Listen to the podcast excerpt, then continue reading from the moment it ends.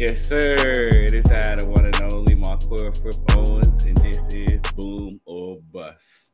Today, I am blessed and honored to have the one and only QB1 in our hearts, Mark Schofield, here with us. How you feeling today, Mark? I'm doing well, Mark. It is an honor to be here. I was so excited when you reached out about me coming on. Uh, it's been far too long since we've chatted on a show. I'm really excited to dive into these QBs with you. It's a fun quarterback class. Um, we're doing this, you know, we're doing this on Thursday. Bryce Young just had his pro day. You know, CJ Stroud was yesterday. We're going to get Levis and Richardson over the weekend. So we're getting close to the draft. It's a fun quarterback class, and I'm really excited to be here. Really excited to dive in. So a little bit before we dive in, I'm sorry I'm splashing this on you a little. No I worries. Ask you this, but something I like to give to my guests, what I like to ask my guests before they come on, is I mean I'm sure you've seen it. I sent it over to you, but I, I released a piece not too long ago about what what made me want to get into the whole entails of scouting, where all that came from. And I mean, having you on, like as I said before, QB one in our hearts, someone who's takes I take very highly, especially in terms of quarterback play. How did you? What made you get into the, the, realm of scouting, and how did you get so pulled in in the whole quarterback? Yeah, I mean, really, the genesis of it was the, the entire career change of mine. I mean, I was a lawyer in the DC area for like 10 years. Um, and around 2014 or so, I realized I needed to do something different. It just wasn't working for me. And so I stepped away from practicing law actively and I was like looking for something new and started writing about football just kind of as a hobby with some people. And it just grew from there. Um, I was lucky I had a number of sort of breaks along the way, getting in touch with people like, you know, Matt Waldman, Doug Farrar, Michael Kist. Um, Kist and I did a couple of different podcasts together. Um, but really, the sort of scout inside of it was, you know, somebody I know named Dan Hatman, who was a scout with the Giants, with a scout with the Eagles, um, and, you know, was part of the team that put together the dream team, honestly. And he now teaches a, a program, has a program that he calls the Scouting Academy, where he tries to teach people that are interested in football scouting whether the NFL side, the college side, whatever it is, or coaching, or even on the media side, you know, how it is that teams do it, how it is that teams go about evaluating talent, evaluating players, writing reports, the whole process. So I got to know Dan, and I actually took a semester of the Scouting Academy that really sort of focused me on how NFL teams evaluate prospects, how they evaluate talent, how they use all the data. And that really sort of honed my eyes on, you know, particularly the quarterback position, but really, you know, offensive, defensive, both sides of the ball. Um, but it was the career change that was sort of the prompt for it. The idea that, look, this being a lawyer thing, not working for me, nah, it's no good.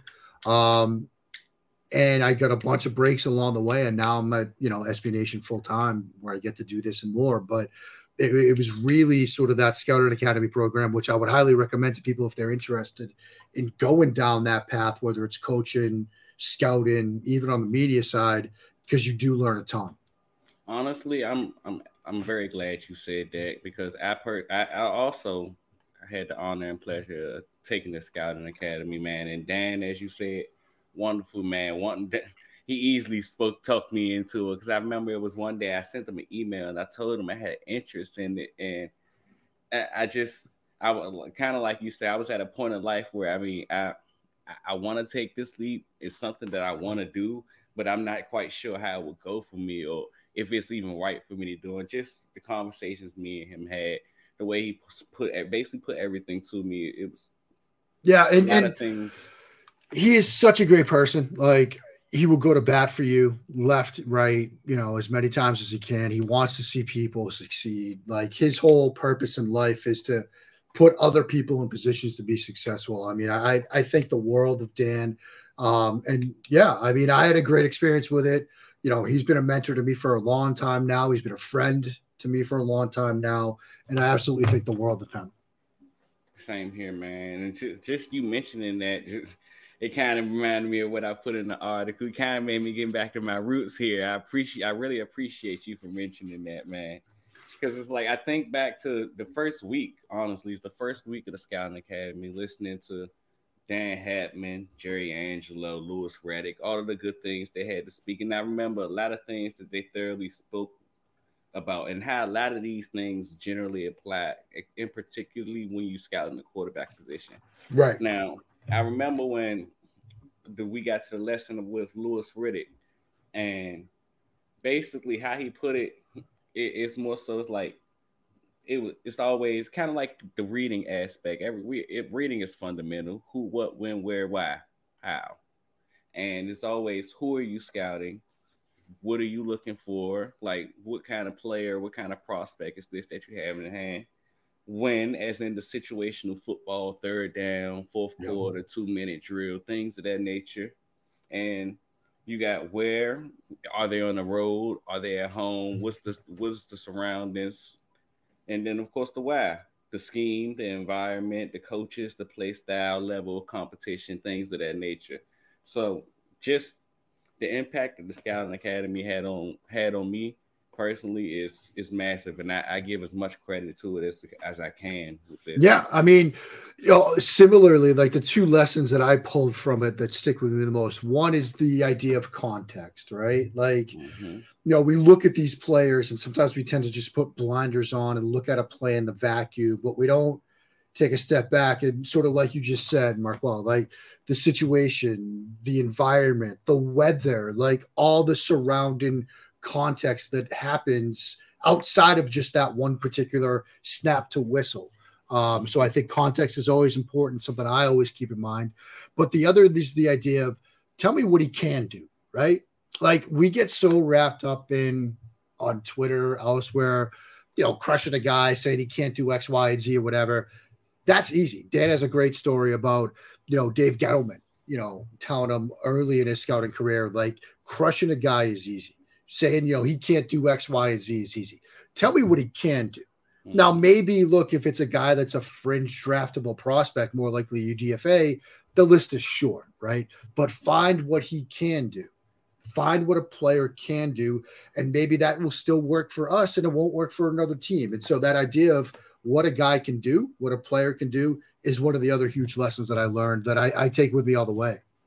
And that um, again, that just leads me back to another one of the conversations I had with Dan, where going into the scouting academy, I always had a particular idea where it was I'm scouting players to see who fits what scheme, and Dan had to basically sit me down and say, "Hey, here we're not necessarily scouting for a scheme, kind of like you said. Just tell me what the player can do. We're just here to tell you what the player can do. When we get in that room with the rooms with those guys, all we want them to know is, hey, this player can do this in this situation in our offense because telling them what they can't do isn't really helping our case. Right. So, yeah, it's a great program. Definitely a great program, man. But getting into some of these quarterbacks a little, man. What a class, man! What a start! Where where to start? It's it's easy to sit and start at the top with uh, uh, uh what many would consider Bryce Young, who I would consider a polarizing prospect in himself. Probably not the most polarizing. We'll get to that guy a little later on, but polarizing because like when I watch Bryce, it the first thing I put on my report when I watch Bryce Young is he's he's a pure quarterback. He plays the quarterback position the way it should be played. Like if Bryce Young was 6'3, 225 pounds, we wouldn't be having conversations about who was CB1 or I mean quarter I mean quarterback one or anything of that nature but the height, the, the height definitely plays a factor. I mean, it was more in this few share games where I question his ability to handle the pressure, not necessarily handle pressure as in, hey, the blitz is coming. Do you know where your hot reads at? Where you going with the ball or who's supposed to be where? You could do that. But now you got two or three extra defenders in your face that's not supposed to be there. And I seen too many reps of him like jumping, trying to throw the ball or something, but where it wasn't ideal. But then you you get to the what some people would call the splash plays, where you you watch him and he's he plays the, the, the quarterback position like a point guard, man. I'm Yeah. pretty sure all of us have heard that narrative way too long, and it's easy to see when you when you watch him. I feel like he has complete control of the offense, especially in the short game area where he understands, like I said, who's supposed to be there, when they're supposed to be there, why, and he he can absolutely terrorize the defense. Probably makes sense why they ran as much RPO as they did. I was surprised to see that. Yeah. But Yeah, no, he's he's a great quarterback prospect. I mean, there's a lot that you said that is 100% accurate. You know, the way he plays the position, the splash plays that he can make. You know, there are moments where multiple points of pressure, unexpected pressure, can you know cause a problem for him. That that happens with a lot of quarterbacks. Um, that doesn't really concern me. I mean, really, look, like you said, if he's 6'3, 225 it- it's probably you know it's probably a lot easier for a general manager to turn in the card with him with the first overall pick. I- I, think the height the frame it's going to be a point of discussion in the rooms as we get closer to the draft. Now the fact that he came in at 5'10 and an 8 and 204 yeah you know the 204 is what it is right? Because he didn't weigh in at his pro day because he's probably not Right. 204 anymore but it at least checks the box right? So a general manager can feel all right he can at least put some weight on maybe if he's not there full time right now, he can get there. So I think that part of it helped him. You know, the height, there are moments you can see it. Like looking through my notes here, there was his game against Mississippi State where there's some concepts in the middle of the field where either his eyes aren't there or he's not looking at it or he's not seeing it. It's intermittent. There are other shorter quarterbacks that I've studied where that's constant.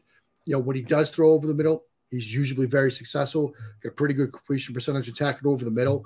Um, I love the mental side of his game, working through reads, working through concepts. I think he's a very good quarterback prospect. He's not my, I, I like somebody a little bit more, but if you're going to tell me at the end of the day that he's your QB one, I get it. Like he's very good. Yeah, man. And I personally, it's I guess it's a reason I haven't put out my quarterback rankings yet because I'm I'm still struggling to figure out what I'm going to do at QB one. Well, it, it the reason I understand that is unlike other years where it's clear like who's QB one, or at least there's a consensus idea. This class is such where the guys at the top, Stroud, Young, Richardson, even Levis, like you're gonna tell me one of those guys is your QB one. I can I can almost understand it. I can see a case for it, particularly the first three. Levis is a you know he's my QB four. If you're gonna tell me he's one, oh, okay, I wouldn't go there, but okay. So it, I can understand why people might be like, I don't know who my QB one is yet. It makes sense. Like it's a it's four good quarterback prospects. So I mean, I guess you and I stand on the same but same level with our QB four with Will Levis. Will Levis, I honestly have him there at QB four as well. And I was watching a little bit of him today, and oh, see, when you when you it's hard watching Will because when you watch his 2022 tape, it's hard to come away feeling exciting about the quarterback that you're gonna get. Yeah. It's it's a lot of spotty accuracy, a lot of feeling like he's playing trying to play hero ball a lot of the time versus I had to today I stopped myself and stopped basically doing what I've been doing all draft season and critiquing his 2022 film and went back to what I did kind of like before the year and was watching some of his previous film and I went back to the 2021 film and it was he seemed a lot more decisive in 2021. He he his feeling and maybe it's the fact that he had four different offensive coordinators in four years. Yeah. I mean, the, the going from I, I think his name was Leon. I could be wrong, but going from Leon to Scangarello is it, it, it, it wasn't the best, but seeing him operate in the offense in 2021, it was easy to say that he he operated with Leon in an offense that came from the Los Angeles Rams, pro style offense. I mean, still operating in a pro style Yeah. offense, but something a lot of things that simplified life on the quarterback. We speak in volumes about how a Kyle Shanahan's system is quarterback friendly. So it is it's it it made sense to see how successful he was. But I, how what I viewed it was more so. I mean, the offensive line was never really good at Yeah. Kentucky for him, so he had to struggle in that area. but dealing with the fact Chris Rodriguez was suspended for four games, Wan'Dale Robinson, first round pick. I mean, it. I feel like it didn't really help him much the talent drop off he had to play with this, between this year and last year. Yeah, I mean, I I think he went through some upheaval, both the talent drop off. You know, Robinson getting drafted in the first round, yet again a new offensive coordinator. There's a lot of upheaval. You wonder, should he have come out last year? Right? Like if he comes out last year, he's probably QB one. Probably goes in the first round, even if he's just QB two after Kenny Pickett. Now he's on all likelihood QB four. Um, one of the frustrating things with me is sort of and it's more this year's film, sort of like a situational awareness, where moments where it's just like you got to be better here. I mean, the way that that game ended against Mississippi, where you know you're down three with under a minute to go, you run double moves, and he's you know sitting there waiting on them. It's a slow developing play, and he gets a sort of strip sack, and they lose. Like you gotta I, I, have a problem with the play call too in that situation because you're in plus territory. You're at the plus 12. Like, I don't know what you're doing in that situation, but he's going to be better there, and get the ball out, know that you can't give up a strip sack and lose the game that way. So, mm-hmm. you know, there are some problems there that, you know, with, with more consistency and coaching around him will probably get sorted out. But then you look like his game against LSU last year, I thought was very impressive. Shows good pocket movement, eyes downfield you know, throw it into double coverage with a incredible arm talent and put it where it needs to be, manipulated defenders with his eyes. Like you said, Rockwell looked a lot more comfortable in 21. And I think what an NFL team is going to do is they're going to see that. They're going to see the drop off that happened and just tell themselves, look, get him into our system, get him into our coaching, get him with our talent around him. We'll get the 21 version of Will Levis. We won't get the 22 version where he's behind a battered offensive line. He's lost some talent around him. He's getting beat up as well. I, I think he still comes off the board in the early half of the first round, and I, I think he could be good. It's just he's got more to go. He's got a more longer road to go than the other three guys that are going to come off the board ahead of him. Yeah, man, and like you said, I went back to the, the LSU game, and I don't, I, I can't quite remember what the concept was. Oh, I do, I do. They they were in the red zone, and they they ran kind of like this run concept with the offensive line. They were pulling right, and he had two a split backfield, and he ran basically the the one where I received on it. I mean, the running back on his right side ran a wheel route out the backfield, going the same direction as the run concept. And just seeing throws like that where he has time, he has patience, he has beautiful touch on the football. Yeah. But then you see him in games like you said against Ole Miss where he kind of feels like his clock is speeded. I don't know if he feels like the clock is speeded up or he don't necessarily trust the talent he has at wide receiver, where it's like, hey brother, can you like throw the ball on time? Yeah, yeah, uh, you're exactly right. Like you know, I, I, think the LSU game from 21 is a great example of what he could do well. I think the Mississippi game is a game to watch where you see some mistakes. Interestingly enough, Missouri from this year, you see both, where it's like, yeah, he's doing some good things really well. And then it sort of falls apart in the middle of the game. And then he starts to remember how to use his eyes, how to use, you know, his feet, how to tie it all together. Um, you know, so a very sort of up and down prospect, but the talent is there. And, you know, he's going to be a, get a benefit of what I like to call coach him up itis. And I know Dan's used that phrase as well, where an NFL staff is going to think like we can fix him. We can get him to where he needs to be because NFL coaches will believe that, you know, they can coach anybody and get them to where they need to be. So I think he'll get a benefit from that as well. Yeah, man. I, f- I feel like with, with Will, I mean, I say this about a lot of prospects, but Landon Spat will play a predominant role with him I, yeah, I he's like probably the most dependent on it. Yeah. Like out of the four, I think. Uh, I mean, maybe you can make a case for Richardson being pretty yeah. landed spot specific. I mean, if he lands in Indianapolis, I think he'll be great. Yeah. Um, you know, interestingly enough, before Carolina came up and they were sitting at nine, I thought, hey, if if Levis lands there, that's gonna work. Like because of everything they've put around, you know, Jim Caldwell and Deuce Staley all the talent they've I mean, coaching staff talent they've put around the quarterback position. He's probably not going one one, so then the spot will be a bit more critical. But yeah, out of the four, he's Like I think he's the most landed spot dependent. You know, Stroud and Young, I think are going to be fine wherever they end up. Richardson, I think, you know, because of the uniqueness of his situation, probably dependent too. But I think Levis a bit more. Yeah, man, kind of like what you said with about Carolina. I was kind of disappointed, for lack of a better term, that they was the team who moved up.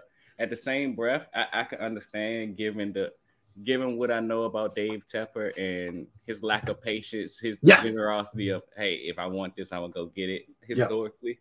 And what happened to Frank Reich in his time in Indianapolis is just not having a quarterback. I can understand why they want to make the They just want to get their guy. I, I mean, and they've got that first overall pick. They're going to make sure that they get the guy they like the most. This idea that they're going to trade out, no, they're going to stay there. They're going to draft their guy.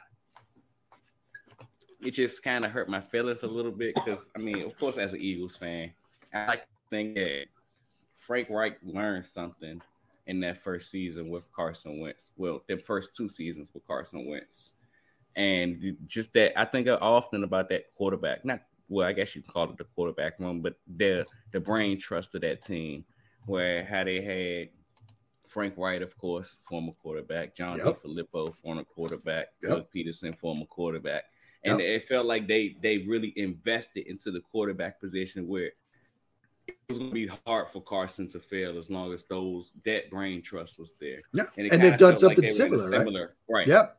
You know, with McCown, Parks Frazier, who was a quarterback in college. Um, you know, obviously Caldwell and his years of experience. You had Deuce Staley in the room.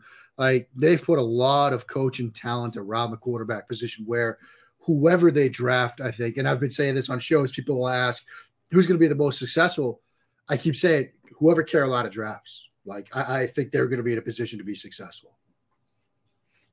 Definitely, man. But I mean, we done kind of teased around on Anthony Richardson, man. I, I guess we could touch on him here. Where I I I tweeted about him last night, and I said watching Anthony Richardson's tape is like watching a beautiful nightmare. It's like so so many times you like yes yes this is the first overall pick in this class, and then you look up ten minutes later and it's like oh my goodness he's stressing me out. I want to pull my hair out. What Yeah. going on? Yeah. I mean, it's it's it's up and down, but the promise is so much, the potential is so much. And you know, being in Indianapolis, being in Lucas Oil during his combine workout, you could literally feel the conversation change like in the span of two hours. Um, you know, the there's work to be done, obviously. Like the completion percentage, the, the mechanics, the inconsistency between upper body and lower body, like ball placement, all that stuff. Like there- there's stuff that has to be done. But I think that what gives him a chance of it working out for him is that explosiveness as an athlete, number one, because that explosiveness as an athlete translates to torque in the throwing motion, translates to velocity as a passer, which means he can hold the ball on to a half second longer in the pocket and still get the ball where it needs to be when it needs to be there. And the thing that gives me hope that it comes together, they're not always right, but his eyes, for the most part, tend to be where they need to be. It's Mhm. the feet that are a little bit slow and sort of tied it all together. But the fact that his eyes tend to be right makes me think that the mental side is there. It's just reps and consistency and and tying it all together that has to sort of happen next. And so I would understand if a team like interesting enough talking to some people at Lucas Oil, Benjamin Solak had the point that like look, if you're a safe general manager and you have the opportunity to to draft him, just draft him. Like cuz you can take that big swing and have some time to get it to work out. If you're in the hot seat, then maybe Stroud or Young are probably the way you go. You know, because they don't have as they're they're more developed, they're more, Mhm. You know, checking the boxes at the quarterback position. It's not as much work that needs to be done. And so if you feel like you just gotta make sure you get at least a ground rule double out of this pick, there you go. If you want to take that big swing on a home run, knowing that it might not work out, Richardson. Definitely, man. It's like you you actually said more than a few things that that piqued my interest because I, I look back at was what I would consider basically my Skyline reporter of AR, and it's you said he was on time. Well, his ass. I do. I would like to think his ass are pretty good, general. Yeah. Generally, at the same time, I would like his processing to speed up some. Like there were so many times. There was there was one time I can't remember the game specifically. I'm I'm not sure if I have it written down. Wouldn't be surprising if it was Kentucky because I've had a lot of notes from that Kentucky game. But it was one game where they they had a concept drawn up to the right, basically to the right side, where it was a smash concept. Coming, as matter of fact, this wasn't what I was going for, but I can use this example too. But he had a smash concept going to the right side, and he had basically a high low coming to the middle of the field on the opposite side. Everything's coming to the right hand side of the field, basically. And I feel like he doesn't get through his progression. Well, he gets through his progressions on time, but when he doesn't see anything, he doesn't do a good enough job getting back around. And at that point, he tries to rely on his athleticism. And in the in the situation that I'm talking about, he ended up throwing an interception unnecessarily because he he basically put himself out of position when he scrambled to the left. Like I said, everything was going to the right. So now you you have no receiver to throw to. The defenders start to crash down on you, and now you you just throwing the ball to get away get it away from you. Yeah, I'm wondering if I, am looking at my notes. I'm wondering if it's just it's you know I I do like color coded. It's just plain bright red, and it's a, a smash to the right. He's got like double dig like drive to the left and he just throws it right to the defender. And I have mm-hmm. here, you mm-hmm. know, it's highlighted red. And it's in my notes. Like maybe it feels like a bit of a heat check throw here. Probably has that corner out if he comes back to it because it's you know smash concept and he does it. And yeah, I mean that's an example, Mar'Quell, of him like not getting through reads quickly enough. I mean, all quarterbacks kind of have to get better at that as you go from college to the NFL. Uh, that's something he's certainly going to have to improve on. Um, you know, I, I think, like you said, like the eyes you know, are generally right. All these guys got to get faster. He's going to get a lot faster. The athleticism, the explosiveness, the arm talent will help him, mm-hmm. you know, because I often think of his rookie year, Josh Allen's rookie year. He was throwing an out route, right hash mark, left sideline, and he stared it down for like two and a half seconds, waited till the last minute, and still got it on the receiver when it needed to be there because of that arm talent.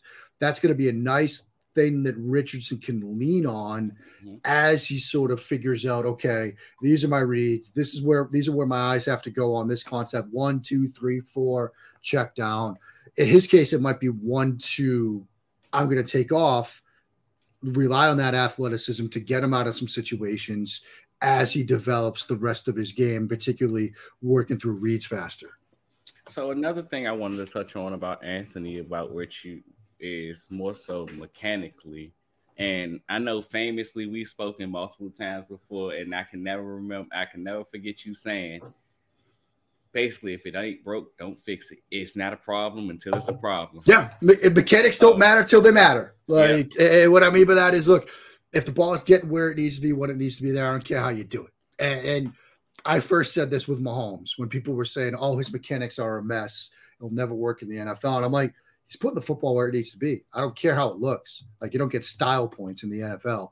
But if you're Sam Darnold and the ball is getting there late because of your dip and loop in the throwing motion, that's when mechanics can be a problem. With Richardson, you know, he definitely needs to sort of tighten things up a bit and clean things up, particularly in the lower body, mm-hmm. because I do think some of the ball placement issues are with the lower body more than anything else. Certainly, man. Certainly. Like, I, I, mean, to an extent of the upper half, I don't think there are many problems with his upper half.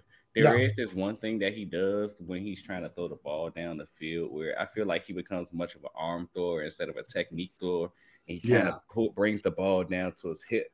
Yeah, it's like down here. Yeah. Yeah. But other than that, the only thing I would say, the, the critique that I could give him, and honestly, I had to learn this from Jalen Hip, Jalen Hurts, because it was something I saw different between him between last year and this year. Is I would prefer for him to he plays very even with his feet upon the snap. I would love to play him to play with his left foot laid forward. So, I mean, of course, seems like a lot of quarterbacks do that because they're right-handed. They get the release easier yep. to get in the form.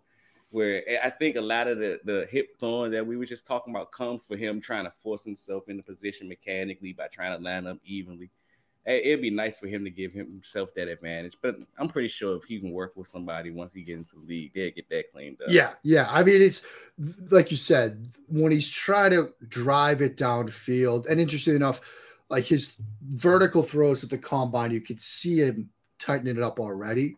And that was one of the things that really impressed me about Hurts during his pre-draft process. Because if you think back to his throw motion at Alabama and Oklahoma, it was a bit more of a long drawback and he really started to tighten it up through the Senior Bowl and into the combine. I think Richardson started to do that as well in the upper half. Lower half is again, like you said, there's some things that he needs to clean up. I think he'll. I think he just needs reps. Like this idea that he has to sit for two. years. No, do not sit him for two years. Like, you know, let him yeah. play as a rookie. Yeah, like that's that's all I kept saying when I was watching him. Like I can understand why a team would say, hey, let him learn behind this guy, especially given the formula recently. Most of the successful quarterbacks have sat for a year. But the problem with him is I see a lot of his mistakes that he just hasn't played football. Yeah. I think I, I think I got listed. He had I had put it down earlier. What it was like 16 career starts. yeah. So. Yeah. I maybe 13. There are some quarterbacks where like, yeah, you know, you need to sit and watch and learn.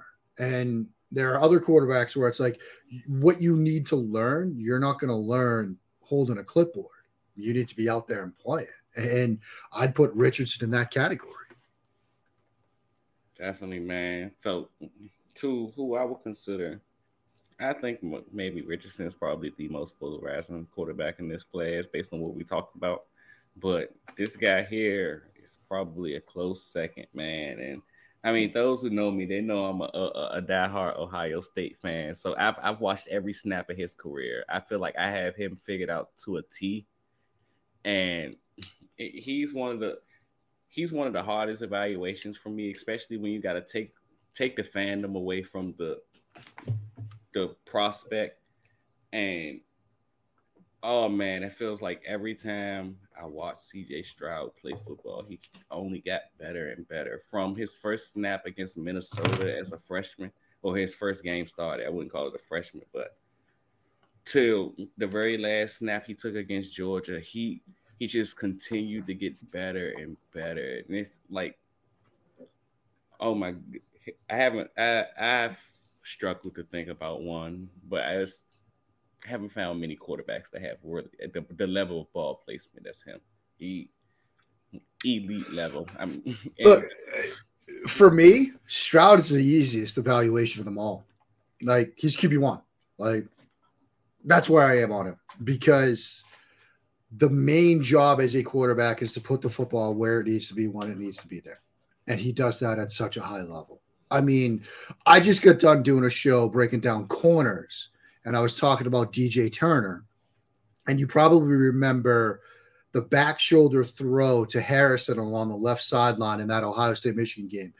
Turner was no there, there was great coverage. Him. There was he was you, he had no draped on him. Ball.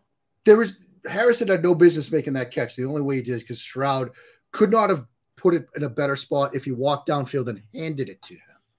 And he does that on every route every throw, puts the football where, and you know, not that what a guy says at the combine is the be on end all, but him talking about his youth football coach telling him how to be a pocket quarterback and you got to be a pocket quarterback. Mm-hmm. His high school coach talking about, look, if you don't put the bubble screen, the swing screen to the right hip, the right shoulder, you're doing push ups. Like he said it himself, I'm a ball placement specialist. He's so good at it. Every I'm sorry if I could pitch in a little while you sit on what you're saying. Because I'm just going through his his whole scouting process was beautiful for me. Again, as an Ohio State fan, one, but just his whole story itself in its own is a beautiful story. Yeah. Yeah. And I, I seen a lot of it, it was crazy. I mean, he has the situation with his whole dad. We don't have to touch on that. But I remember a quote of him saying how his coach kept saying, stay in the pocket, throw the ball. And his dad was like, "You need to run. You need to run." And he was like, it, it was "One A." It was clear who he listened to, but the, the thing that stands out the most about me is, I mean, for to, for lack of a better term, he he didn't have the pleasure, the some of the leeway, for lack of a better term. I can't figure out a better word to put it. That some of the some of these other quarterbacks have. I mean, you got guys like Bryce Young going to Mater Dei, eh, basically the the top school in California in terms yep. of football, and he he said he didn't have access to all the quarterbacks, coaches, and all of the things that some of these peers had. And he literally learned all the things he learned just sitting there watching YouTube clips of Drew Brees. And like when he said that, I'm like, you know what? The fact that you you have so much emphasis on ball placement, it makes sense. It, it yep. all makes sense right there. no, I mean he's he. I think he's a special prospect, and you know it was interesting because you know, he talked a lot about how, you know, I, I didn't run and maybe I should have run more. And it, it, was it was obviously like you said, Marco, good for him to have that closing argument, which was, oh, you've all spent the past year and a half saying I can't make plays outside the pocket, I can't make plays off structure, I can't do this, that, or the other thing. I'm going to do it against Georgia in the college football playoff. I'm going to do it against Jalen Carter in the college football playoff. And but as he said, look, you see on my film tough third down runs, tough fourth down runs. Mm-hmm. He's an athletic kid. And interestingly enough, like the pick six he threw against Michigan State this year, where you know there's a little bit of miscommunication. You want to see somebody move quickly? Watch him try to track that down. Watch him try to watch him sprint on a dime and close the gap. He doesn't get there. He can hmm. move better than he's been given credit for. And so like I I don't see a, a, a problem with him. Like he, he's my favorite in this class. See, and again, like I said a second ago, like he like he was the quarterback I waited last to watch because again, I feel like I watched every snap of his career. So going back to watch, even just before I went back to watch, this was my whole take on CJ Stroud from last year to this year it was always I, I kept the same energy. It was more so it's not that he can't run.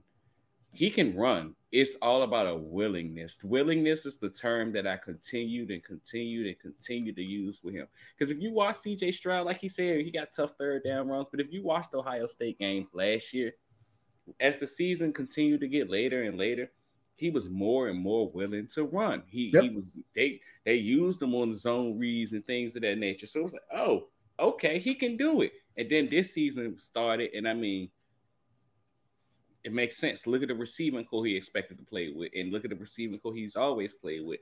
I wouldn't run either. and, and he talked about that. He said, "Look, I've got Jaxon, I've got Harrison, I've got these great wide receivers around me.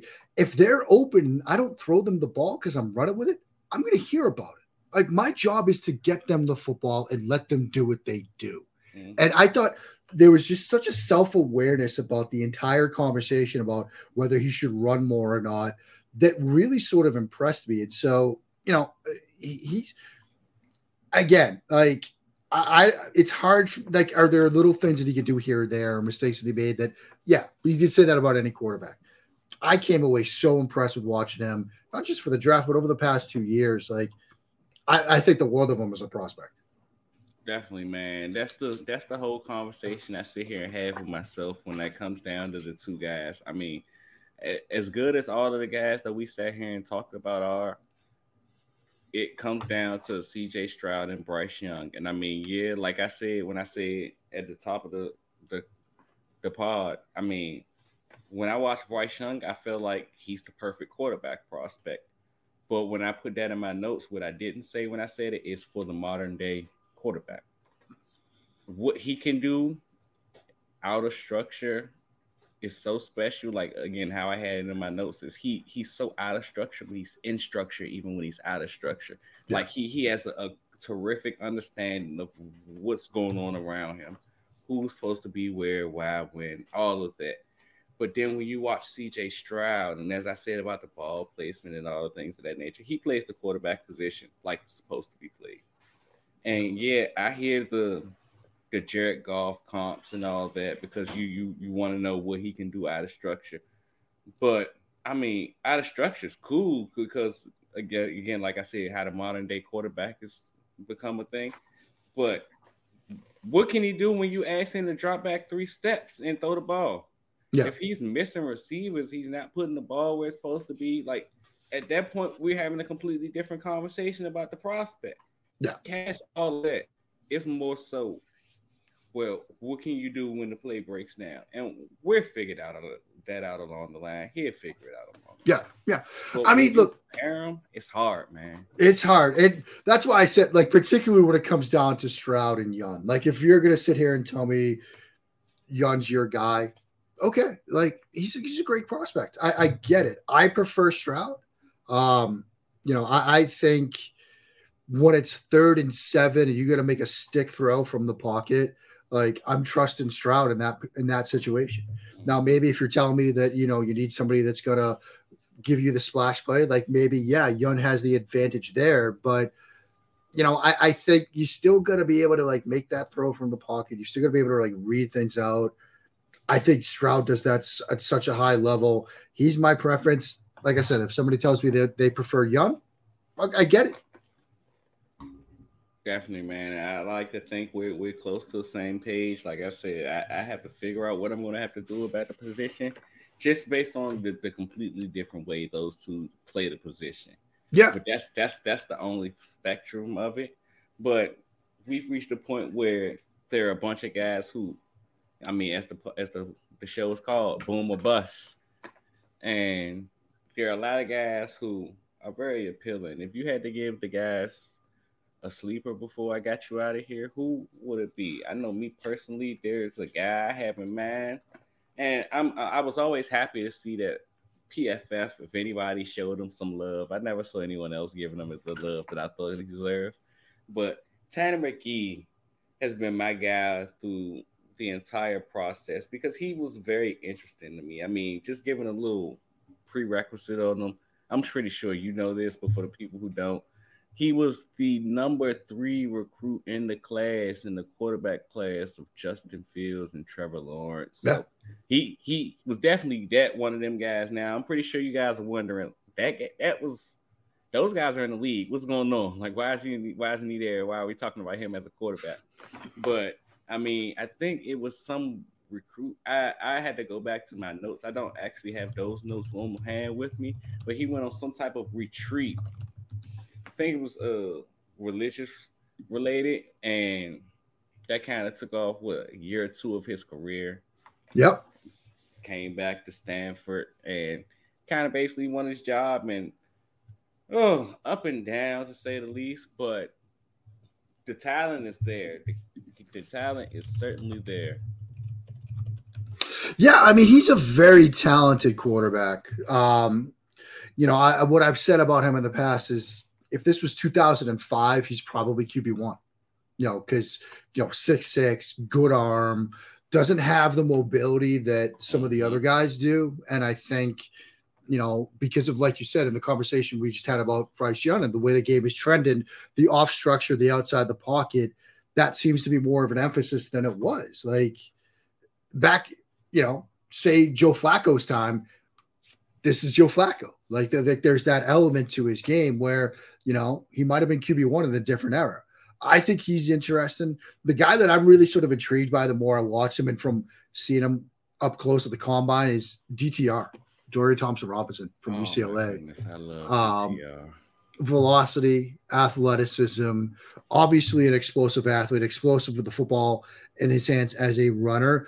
But what was really interesting was the number of time and rhythm and anticipation throws he made. That Chip Kelly offense, you know, it didn't ask a ton from a full field read perspective, but he had a lot of like time and rhythm throws. He had a throw against Arizona State where they spin into quarters and he throws the dig route in the middle of the field, time and rhythm anticipation before he clears the hook defender. Just a great read, great throw. I think as you start getting into that like early day three range when you're like, like say Seattle, say they don't Mhm. draft a quarterback in the first round and they decide to wait. I'd love him early on day three, like to learn for a year or two. Like I, I I'm really intrigued by DTR. I'm certainly intrigued by DTR. DTR, I've been a big DTR fan since his high school days, honestly. And Really? I mean, of course, as an Eagles fan, I've always followed Chip Kelly. So when Yeah. I seen he committed to UCLA, it was And oh, honestly, Chip might got his guy. Philly's a good landing spot for him. We've I've spoken about that in volumes. I got uh, an episode, a couple stops back talking with my guy D Birds. We that was a cornerback episode, but we definitely mentioned hey, DTR Philadelphia excellent landing spot. But just Yeah. with DTR, man, like how I put it in my scouting report of DTR is, and this is by no means any disrespect to him. It's just I kind of love to.